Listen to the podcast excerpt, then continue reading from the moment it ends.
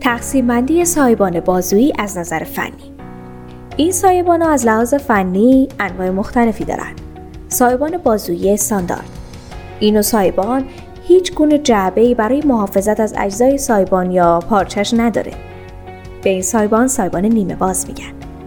سایبان بازویی افتاده تفاوت این سایبان با دیگر سایبان ها اینه که در جلوی سایبان مقداری از پارچه افتاده و سایه بیشتری رو به شما میده. آجدار یا سایبان بازوی کناری؟ این سایبان دستیه و دارای بازوهای دندهی در کنار سایبانه.